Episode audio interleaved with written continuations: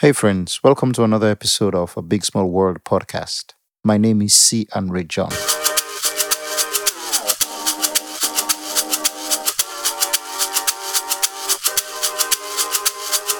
February in the United States is the Black History Month, and in the spirit of the season, I'd like to read some short stories from a book titled African Myths and Tales.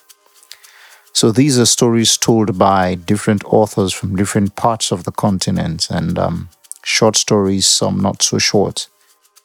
But it's uh, it's a glimpse into African myths and legends and um, storytelling.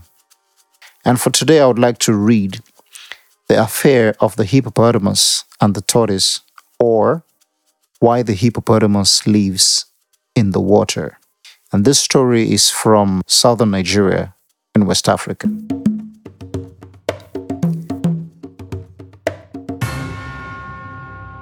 Many years ago, the hippopotamus, whose name was Isantim, was one of the biggest kings on the land. He was the second only to the elephant. The hippo had seven large fat wives, of whom he was very fond of. Now and then he used to give a big feast to the people. But a curious thing was that although everyone knew the hippo, no one except his seven wives knew his name. At one of the feasts, just as the people were about to sit down, the hippo said, You have come to feed at my table, but none of you know my name. If you cannot tell my name, you shall all of you go away without your dinner. As they could not guess his name, they had to go away and leave all the good food and tombo behind them. But before they left, the tortoise stood up and asked the hippopotamus what he would do if he told him his name at the next feast. So the hippo replied that he would be so ashamed of himself that he and his whole family would leave the land and for the future would dwell in the water. Now it was the custom for the hippo and his seven wives to go down every morning and evening to the river to wash and have a drink. Of this custom, the tortoise was aware. The hippo used to walk first, and then his seven wives followed.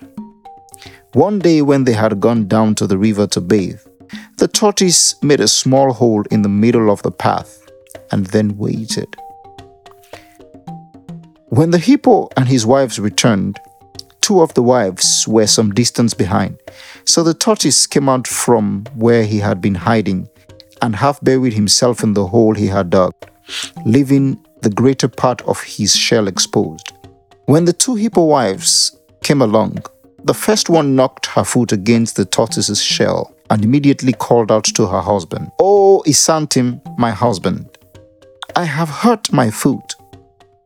At this, the tortoise was very glad and went joyfully home as he had found out the hippo's name. When the next feast was given by the hippo, he made the same condition about his name. So the tortoise got up and said, you promise you will not kill me if I tell you your name? And the hippo promised. The tortoise then shouted as loud as he was able, Your name is Isantim. At this, a chair went up from all the people, and then they sat down to eat their dinner. When the feast was over, the hippo with his seven wives, in accordance with his promise, went down to the river and they have always lived in the water from that day till now. And although they come on shore to feed at night, you never find a hippo on the land in the daytime.